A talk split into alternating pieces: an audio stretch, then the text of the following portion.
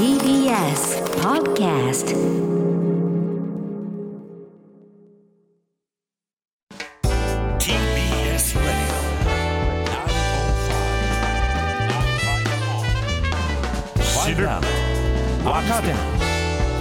す TBS ラジセッショントルコ南部でマグニチュード7.8の地震、100人以上が死亡。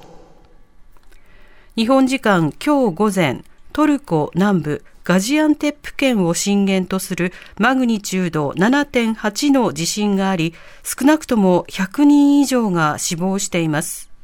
周辺ではその10分後にもマグニチュード6.7の地震が起きるなど大きな地震が続いており、トルコ災害緊急事態対策庁はこれまでに国内で76人が死亡し、およそ440人が怪我をしたと発表。また、隣国シリアでは北部アレッポ県などで42人が死亡したとシリア国営通信が伝えました。倒壊した建物の下敷きになっている人もいるということで、犠牲者の数はさらに増えるものとみられます。いわゆる袴田事件、再審開始を認めるか、東京高裁が来月13日に発表へ。1966年、現在の静岡市清水区で一家4人が殺害されたいわゆる袴田事件の再審、裁判のやり直しの可否について、東京高裁が来月13日に判断を示すことが分かりました。弁護側は犯人が着用していたとされる5点の衣類の血の赤みについて、実験などの結果、長期間味噌につけると赤みは残らないと結論付け、衣類は捏造されたもので、袴田さんは犯人ではないと主張。一方、検察側は独自の実験の結果、長期間味噌漬けにしても血痕の赤みは残ったと訴えています。事件をめぐっては2020年に最高裁が東京高裁と同じく衣類の血痕の変色について検討が不十分だとして審理を東京高裁に差し戻していました。はい、ということで、いわゆる袴田事件の再審開始の判断について、えー来月の13日に東京高裁が決定と。えーこちらについてですね、はい TBS ラジオの崎山俊也記者に伺います。はいよろしくお願いします。はい、よろしくお願いします。まあ、改めまして、このいわゆる袴田事件、どのような事件だったのかというところからお聞かせあください。そうですね。1966年6月に一家のうち静岡県清水市ですね。はい味噌製造会社の専務の一家のうち4人が、あの、放火されて、で殺されていたと。ええまあ、放火殺人事件なんですけれども、それで、あの、まあ、実行犯であるということで、あの、逮捕起訴されていた袴田巌さん。はい1980年にですね、あのー死刑が一旦確定してるんですが、はいまあその後再審請求が続いて今に至る、もう56年前の事件になるわけですね。はい。まあ、でもこのね、今ニュースにありましたけれども、この今論点となっているのが、この衣類のそうですね。赤みの、はい。血の赤みについてという。これ今日あの、あんまり報じられてないと思うんですけれども、ええこれややこしいのはですね、最初はそもそも袴田さんの家で見つかったものが犯行の着衣とされて、うんそれが血液型が一致したからまず逮捕と。はいはい。で、その逮捕の取り調べの過程で自白したと。えこれが後に袴田さんはこれは強制された自白であるということで無罪を主張するわけなんですが、うんで、裁判はもう起訴されて始まってたんですね。えはい。始まってから半年ぐらい経って、うん。事件自体からは1年2ヶ月ぐらい経ってから、うん。さっき味噌が製造会社の専務の家だと言いましたけれども、ええ。すぐ隣が工場でして、ええ。この工場で味噌が、あの、注がれているタンクの奥底の方から、あの、5点の衣類っていうのが今まさに争点になっている衣類ですけれども、ええ。これが見つかってるんですね。うん。で、それが犯行の着衣だということに、うん。裁判の過程の中でなっていくんですね。うん。つまり、普通は起訴された時点で、ええ。これこれこういうことで起訴状は、あの、これ、あの、被告がやったに違いないということで検察が起訴状を書くわけですけれども、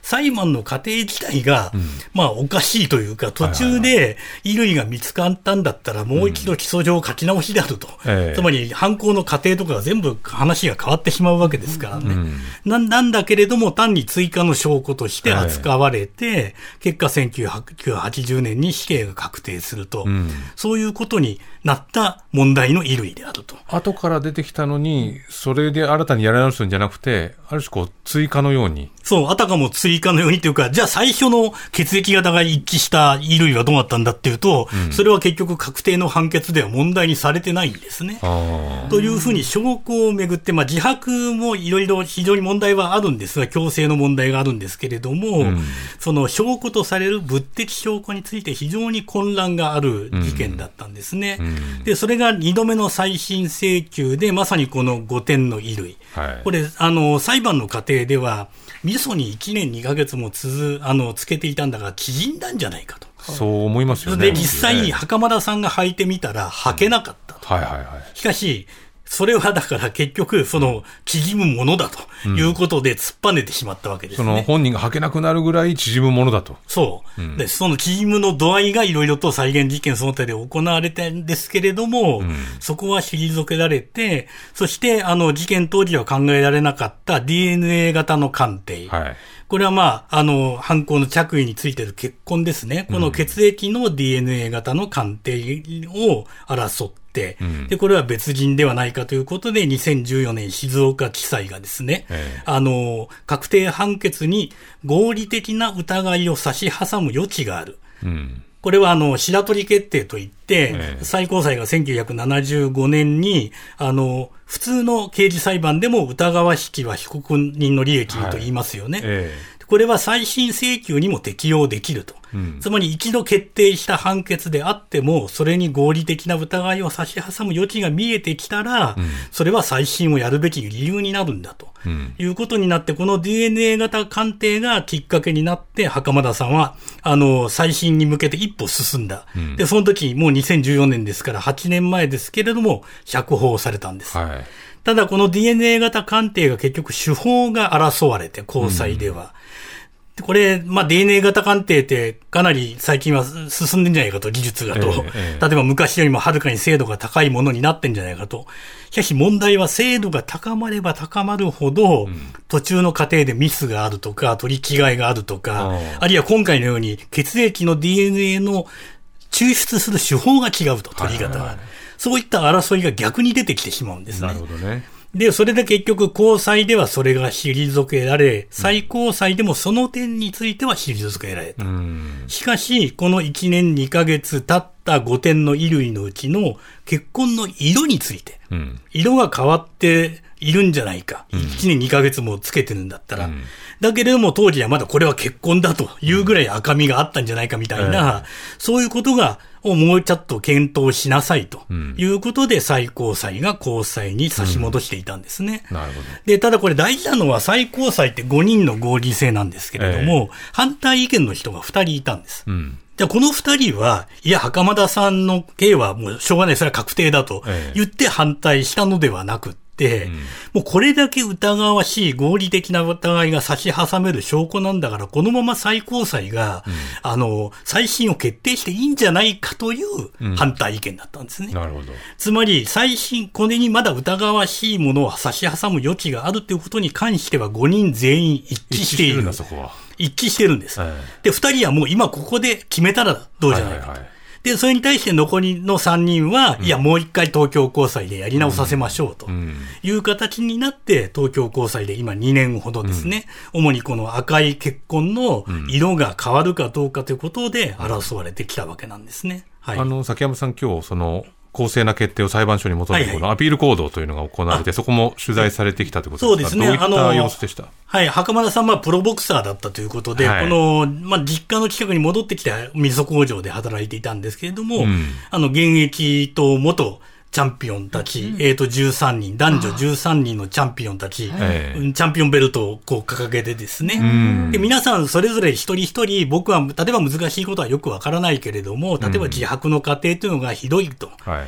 例えばそういう部分っていうのは最新やり直したらいいんじゃないでしょうかとか、人によっては、いやもうこれは無罪ですから、もう今すぐ裁判官に行きたいぐらいですよとか、まあそれぞれご意見はお持ちだったんですけれども、ただその、中心となっている元プロボクサーの方、ジムの会長さんですけれども、その方が、とにかく公正な裁判を受けさせてほしいと。うだ。だからそれが一番大事なんだと。それは裁判の手前で退けられている状態になるっていうわけで、裁判のやり直しの手前で、そうではなくて、公正な裁判、いろいろ混乱した最初の裁判ではなくて、途中で物的証拠が見つかるとかですね。そういったあの裁判ではなくて、公正な裁判をあの求めて私たちはこうやって集まったし、それぞれプロボクサーの人たちもそれぞれの考えでこうやって、あの、呼びかけに対して集まった。非常にこれは意義があることですと。いうことで、皆さん通りす、あの、通りかかった人たちにですね、あの、チラシなどでこういう決定がありますよと、袴田事件ってことを知ってくださいということで呼びかけていたんですね。はい。まあこれが、まあ来月13日の決定ということですけれども、はいまあ最たるこの注目すべき点、発信すべき論点というのはどのあたりになりますかね？うん結局、これ、疑わしいことばかり、僕これ、あの、ちょうど、あの、最新が話題になったことで、私は大学生でして、ええよく有名なあの、島田事件であるとか、免田事件であるとか、ええこういったものの再審請求が相次いだ。頃だったんですね。で、その頃私が勉強を始めた頃聞いたのは、これは戦後の大変警察とかが混乱してた時代であったと。で、証拠とかも、あの、ろくに検討もせずに、例えば犯人に決めつけるとか、そういったことがあった事件だからということでいろいろ話は聞いてましたけど、その頃話が出てきた袴田事件っていうのは1966年。私はもう2歳で、もう戦後とは言えない時代はいだったんですね。で、そんな時代でも、こうした、あの、裁判の過程で突然証拠が新たに現れるであるとか、あの、どう考えても、あの、強制的な自白で本人が翻す結果になる捜査が行われたとか、そういったことが1960年代にもまだあったんだと。うん。もっとも、その後また、私結局1990年代に足利事件というのを、あの、実は調べることになるので、取材することになるので、え1990年代でもまたあるんだということにつながるんですけれども、結局のところは、あの、先ほど言った最高裁の白取決定と呼ばれる、疑わしきは被告人の利益にと。はいはい。つまり、刑事裁判っていうのは権力が一人の人に対してお前がやったんであろうということで罰を与えるわけですから、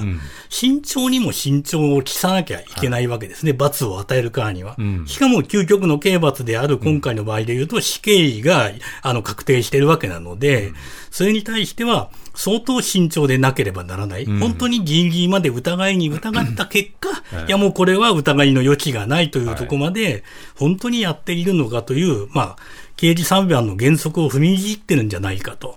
その部分をきちんと判断してほしい。もちろんこうやって家庭で結局血液の変色というところに絞らざるを得ないという、ええ。まあこれは裁判の過程でしょうがない面もあるんですけれども、この一点だけの問題ではないということをですね、ぜひ3月13日までの間にこれから様々報じられると思いますので、知ってほしいと思いますね。はい。はい。ということで、袴田事件の再審開始の判断について、TBS ラジオ、崎山俊也記者でした。あ一点だけ、あの、すいません。あの、今、あの、トルコで地震が、はい。ガジアンテあプってとこで、そうねマグニチュード私よく7.8放送で、あの、クルドのスイーツがとか、南部さんと一緒に行ったカフェで食べてるんですが、ええ実はガジアンテップというのは美食の街と呼ばれていて、え美味しいスイーツとかある一方で、ん。日本にいる、あの、非常に苦しい状態に置かれているクルドの方々、実はガジアンテップ県の出身地の方が多いんですね。はい。なので今大変心配していて、川口の私の知り合いたちもですね、ええ。今あの一生懸命現地と連絡取り合ってるようですので、